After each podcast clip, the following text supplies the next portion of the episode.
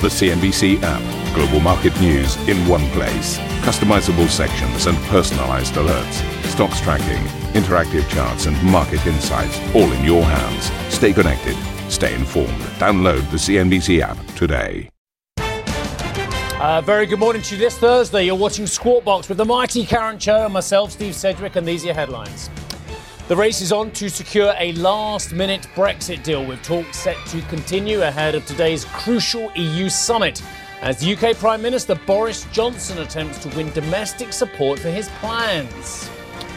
US retail sales dipped for the first time in seven months, prompting fears of a broader slowdown in the economy. Whilst the US Treasury Secretary Stephen Mnuchin says negotiators are working on the text for a phase one trade deal with China. Netflix breathes a sigh of relief as the streaming giant inches past third quarter subscriber estimates, sending shares higher in after hours. The head of Facebook's Libra says he's confident the project will gain enough backing once regulatory concerns are ironed out, telling a CNBC panel the emergence of cryptocurrencies is set to be a game changer. Status quo is not an option.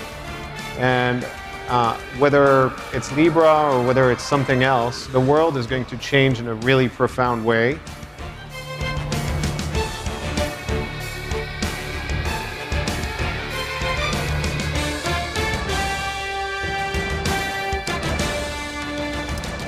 A very warm welcome to you. Good morning, Karen. Morning. So, look, here's the idea, the, the basic idea of the market at the moment regarding telecoms equipment. If you are a competitor of Huawei and you sell product to Western companies and countries, the idea is you're going to do very well because Huawei, of course, are suffering uh, and finding very uh, many buffers on a regulatory, on a political, and a geopolitical front as well. So, Ericsson uh, shares in Ericsson, you presume, would be flying high. Well, they're doing okay, but look at the last three months, down 7%.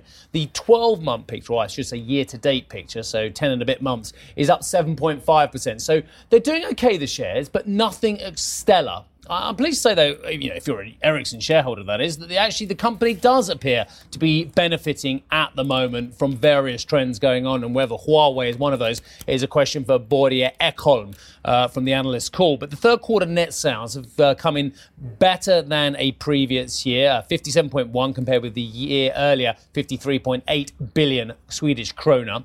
Uh, but they're upping their sales target as well to 230 to 240 billion Swedish krona for next year, 2020.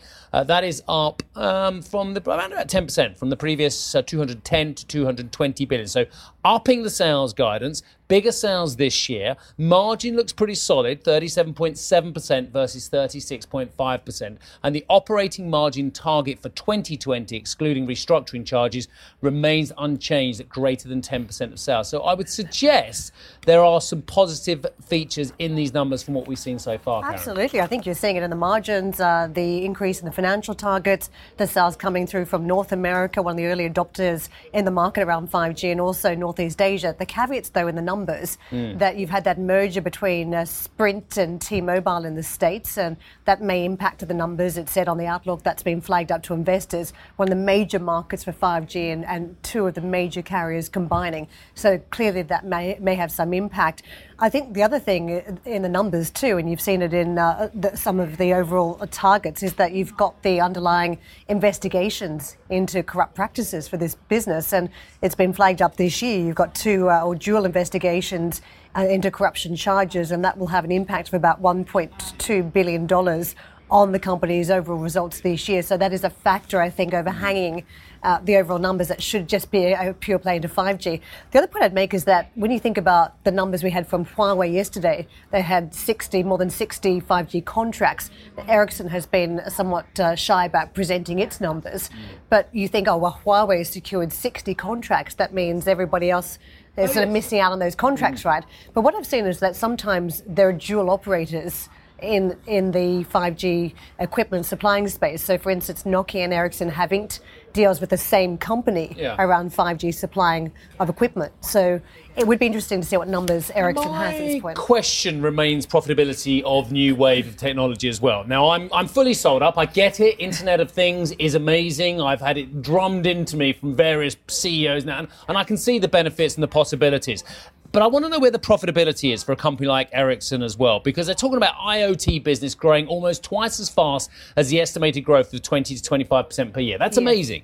But but we do not expect to reach break even for the IoT segment next year, and instead incur losses of 1.5 to 2 billion Swedish krona. Now these aren't enormous figures, uh, and it is but it is delayed profitability of a business segment, which we know, like every other technological business segment, eventually will become commoditized. So if you can't make your high margin and profit in the early years of these products, I'm wondering what the product stream profitability looks like over the life of these new devices and new technologies. They want the operators, the telecoms companies, to sign up en masse. Mm. And if you look at some of the reports that they've been presenting, they're trying to make the case that there will be profits there for these telecom companies if they sign up, you know, provide these services, open up new services as well to connect up 5G, and that's the Internet of Things, all those sorts of offerings. If you think about, say, your iPad or, or a tablet that's connected to services, trying to sell that to the customer rather than just having a tablet that's hooked up to Wi-Fi, you know, that type of But- thinking well, around thing, connected Karen. devices I, in I probably won't pay up for any of this stuff because it'll all just come bundled in,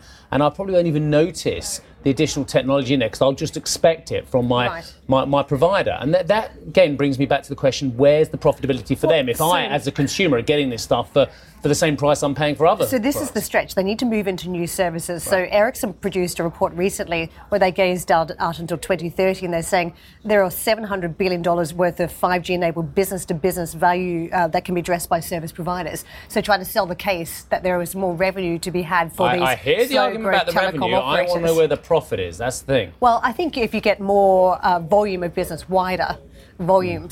Uh, and wider range of services, then obviously you can do more than just simply selling a phone contract and a bit of broadband. If you can sell maybe financial services or some other revenue model and content as well. Okay, well, look, you've got to go and go to the ward apparently. But I, I, as you go over there, I, I just want one thought on the retail sales from last night. Yes. I thought they were obviously underwhelming figures, disappointing numbers, as we mentioned in our heads as well.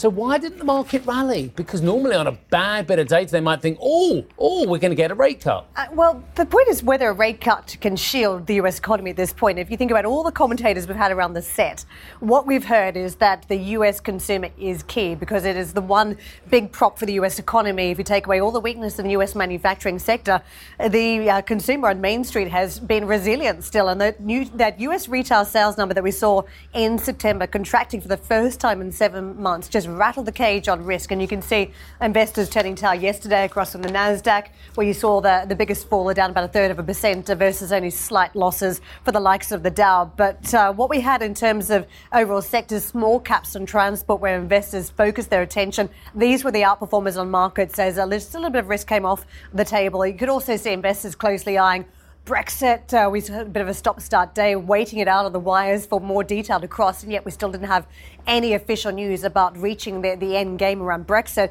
And when it comes to trade, there's been a few uh, issues there too as investors wait to see how phase one is going to be rolled out with uh, question marks of whether trade tariffs need to be lifted to allow the, the purchases of the phase one deal to be completed. So I think investors just taking stock a little bit in session yesterday. Let's move on to the Asian markets. Uh, a quick look at how the trading session is playing out as investors also digest that US consumption story. And you can see it's cautious for the Japanese stock market, for China, for Australia, down seven tenths of a percent. One of the, the key markets uh, performing really just the Hong Kong market, about three quarters of 1% to the upside. And the opening calls, what we saw yesterday, uh, the Stoxx Europe 600 reversing down just over a tenth of a percent, so modestly weaker in session. And if you look at the FTSE, down six tenths of a percent, and was a weaker day as investors still were looking for more news flow around Brexit talks. And what we've got for the rest of the markets this morning, cautious in lockstep with uh, some of that selling that we saw lightening up on risk on Wall Street. It's funny you say investors want more news flow around Brexit. I think they just want it over and done with. But uh, maybe we can uh, agree different on that. Uh, I think they want both, You actually. should say No, more no, solid news I'm flow because we had everything yesterday. There's a deal coming, there's no deal, we're I know, away. I know. And one of our one of our near rivals uh, said there was a draft ready, and it took a few more hours than that. Anyway, the EU and the UK have yet to strike a deal over Brexit. I can tell you, as European leaders prepare to meet in Brussels today, talks between the two sides are ongoing. Whilst the UK Prime Minister Boris Johnson has been attempting to drum up support for the deal amongst British lawmakers. The European Parliament's chief Brexit official, Guy Verhofstadt, said there has been a change in the UK's position. has been a, a fundamental shift uh, more or less a week ago, uh, where before Uh, the proposals of, uh, of uh, Mr. Johnson were absolutely unacceptable, um, giving a veto to the DUP. Um, to give only one example, uh, there has been a fundamental, uh, fundamental shift that, is, that is clear. So um, the question is now: Can the outstanding issues on customs be, be, be solved? And and, um, and, and then the next step, uh, but that is not in this parliament, it's in another parliament in, in, in Britain. Is there a majority in the, in the House of Commons for it? Uh, interesting. He says another parliament in Britain. I would suggest another parliament in one part of Britain as well, which isn't even sitting at the moment. It's Stormont, of course. Uh, Sterling, 128.18, so still continuing to rally. Willem, uh, we heard from Guy there as well. So customs, consent, and now VAT being an issue? Although the latter, I'm told, is a smokescreen. Back to you. Uh, yeah, there's clearly some outstanding issues, as Guy Verhofstadt was saying there, and that makes life very complicated for these negotiators coming into this European Council in just a few hours' time. To explore some of those issues, I'm joined by Fabian Zuleeg. He's the Chief Economist and Chief Executive of the European Policy Centre. Thanks so much for joining us. The idea of consent, how complex is this to resolve given the history of the United Kingdom, the history of the island of Ireland, and how likely do you think it is that it will continue to be a sticking point? It's extremely difficult. Um, both communities in Northern Ireland have to agree to the long term solution. But the problem is, Brexit means the status quo will change. Um, so uh, there has to be some form of mechanism to involve the communities, um, but that's highly disputed. So it will continue to be one of the major issues uh, in getting a deal. From your experience, it sounds like there is political will on both sides of these talks to find an agreement at this stage. How important is the economic calculation from the European side at this point to avoid no deal? I mean, the European Union clearly sees uh, that a no deal would be disastrous, um, first and foremost for the UK, but also for the EU, um, particularly for certain countries. So that's a strong driver um, to get a deal done. Um, but that will not mean that the EU will give up its principles. Um, those are more important than the economics.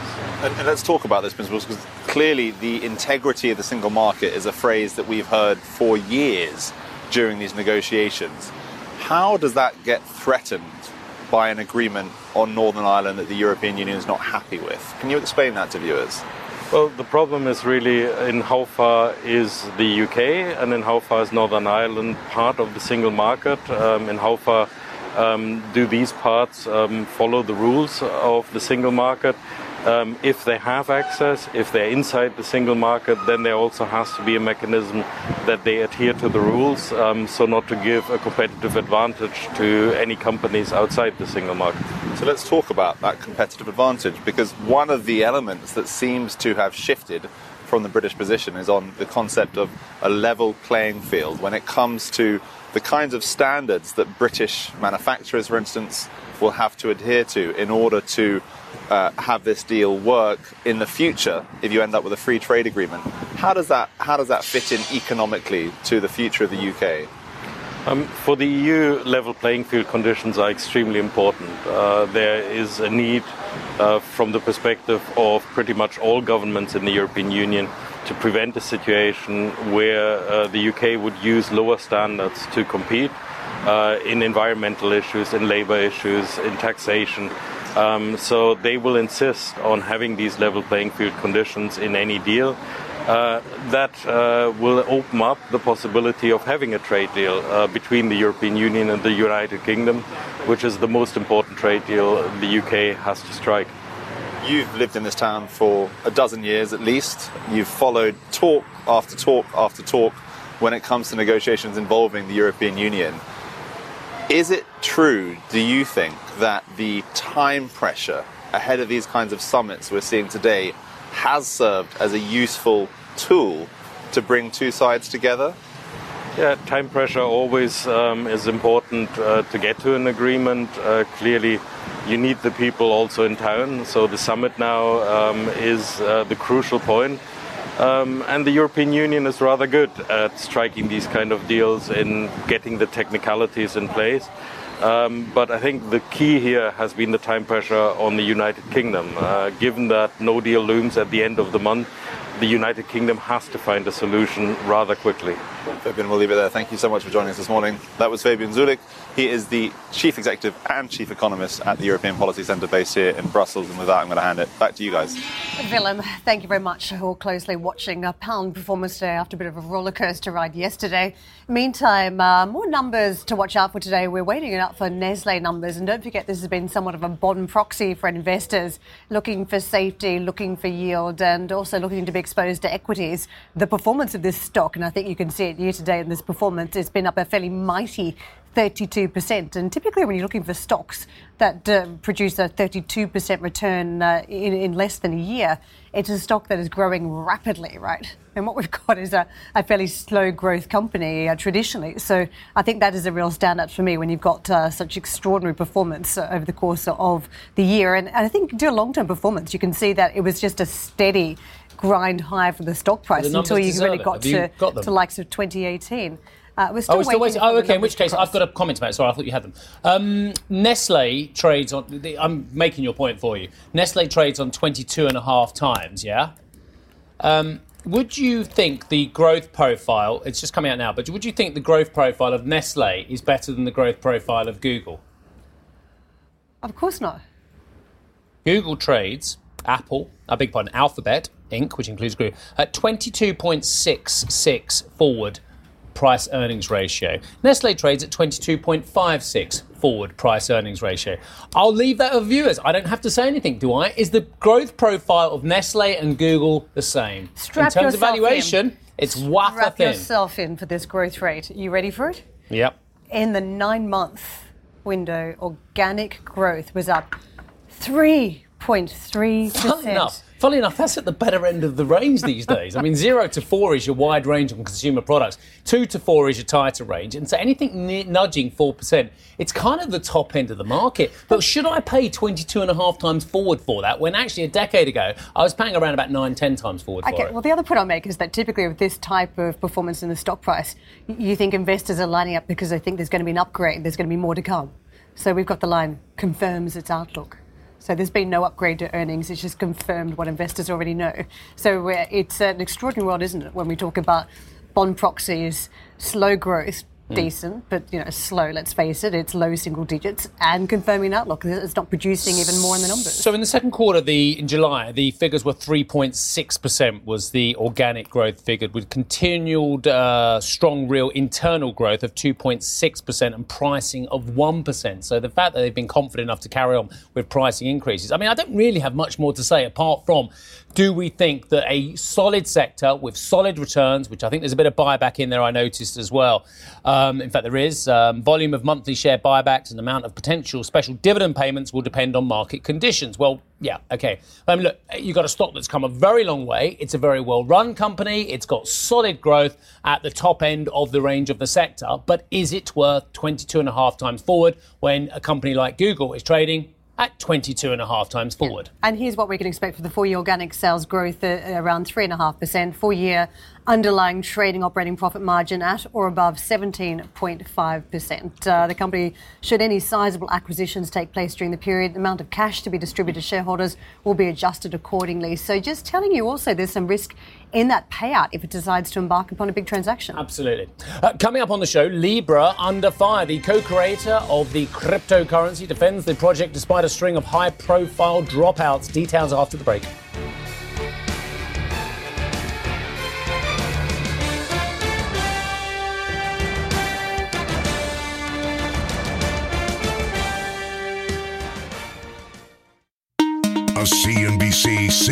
Event.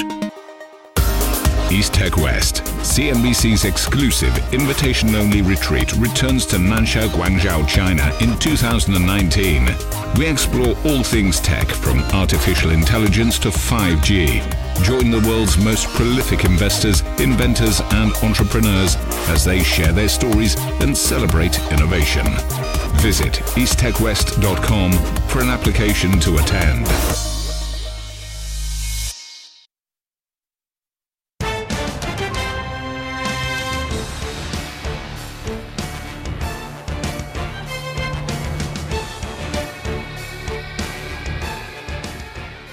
Co creator of the Facebook backed cryptocurrency Libra, says there is still solid demand from organizations to join the project. That's despite recent high profile dropouts from companies like MasterCard and Visa amid ongoing regulatory scrutiny. But Calibra head David Marcus told CNBC during a panel at the IMF in Washington that he still backed plans to create a digital coin underpinned by a basket of global currencies. We absolutely need banks, and I believe that banks will ultimately join. I think it's, it's harder for very large regulated entities to take an active part in this fight right now, given the climate and the pressure. Uh, I think that once we've done a really good job as uh, uh, the Libra Association to address these concerns, and uh, I, I, want to remind everyone here that the Libra Association is now officially 48 hours old. Uh, so it was formed two days ago in Geneva. We now have governance and 21 members. Uh, but it will take time for us to address all of the regulatory concerns that were raised, and it's our duty and our responsibility to come with answers to all of these questions uh, collaboratively. And I think once we've done this, then I think you'll see more banks and more traditional financial services players uh, join the effort. Meantime, Netflix shares rallied in extended trade after the streaming group added more subscribers than expected in the third quarter. New content titles and the return of fresh seasons for Stranger Things and 13 Reasons Why helped the group add 6.77 million customers worldwide.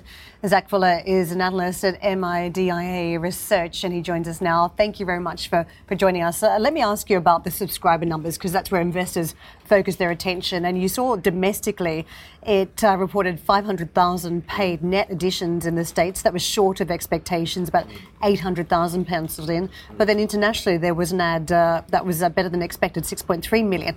It tells us the pace is slowing, doesn't it? They're still growing, but the pace of those ads is slowing. Mm, of course. So this was a recovery from the very first quarter for Netflix last, uh, well, last quarter back in Q2, uh, where they registered a decline in their net subs for their US. So to see that positive growth come back into the market on the US side, um, also on the international side, definitely would have been much appreciated by Netflix. Um, they highlighted in the last quarter that they believed this would be uh, would be invigorated by the return of Stranger Things, so very much underlining the hits-driven nature of the business. I was fascinated by their comments because some of the critics pointed out, well, hey, you know, this challenge around subscriber growth came at a time when you don't have the full-on competition coming from the likes of Disney and some of the other major players. Mm. They're saying, well, we've always been competing. We've had Amazon, YouTube mm. out there, and that they think that when you've got more players, it will actually accelerate this move from linear TV to on-demand mm. consumption. Mm. What do you make of that? Because if you look at the airline space, it worked for a bit and then mm. suddenly there was too much capacity, and that's mm. been a challenge. Absolutely. So it's the calm before the storm, and they're very much highlighting the bullish case that you know all uh, a rising tide lifts all boats. If we have more of these services, it's going to expedite that transition away from linear TV over towards uh, SVOD services and AVOD services as well. So that would naturally help Netflix. The more bearish case is that this turns out to be far more of a, a zero-sum game, and that these services. Uh, you know, going to eat into the digital wallet spend, which is finite of certain consumers, and therefore Netflix would have far more competition uh, in the SVOD space than they've previously been accustomed to. Um, but have they got enough content to compete? I guess the point is when everyone's up and running, when NBC's up and running, when Disney's up and running, when all the other rivals are there, because. Mm they're going to find it very difficult to raise prices, aren't they? All of these streamers, because yeah, if people are prepared to pay, I don't know, fifty bucks a month or seventy-five bucks a month, then there will be a level where people say, mm. "Do you know what? I'm, I'm actually not going to have all of these services." Mm. Well, it comes down to at this stage, it's all conjecture when we're talking about the apparent success or potential success mm. of these future of these future services. I didn't say they'd be successful. Mm. I said there'd be a lot of them. Sure. Well, absolutely. Volume comes into it, and also you reference pricing. Yeah. They are going to be coming in at a lower price point than Netflix, and that's naturally going to impact Netflix's mm. ability to raise prices in the future. But on the content side, you know, suppliers turned uh, competitors, that's going to impact uh, Netflix's ability to uh, to compete. 5G is coming and we're seeing it in some of the operators on some of the phones. Do you think that's going to be a, cha- a game changer for the streaming services? 5G being mm. a game changer for the streaming services. I mean, the streaming services themselves, they built their uh, business off this limited content offering that was first available when we saw the transition over to the uh, to the more telco uh, centric media landscape. So if they can uh, eat into each other's businesses at this point, I mean, that's going to be a huge amount of competition. I mean, there is a finite space that these companies are coming up against. It's a post peak attention, we'll call it. It's the idea that there used to be this finite, this finite amount of attention, or there was far more space to run back when there was dead time that people could actually uh, engage with these services. That's why the mobile game industry was so successful early in the days of the smartphone economy. We're reaching the saturation point of that. All There's right. going to be far less uh, attention that these companies can meaningfully go for now. Thank you for listening to Squawk Box Europe Express. For more market moving news, you can head to CNBC.com. Or join us again on the show with Geoff Cutmore, Steve Sedgwick, and Karen Tso, weekdays on CNBC.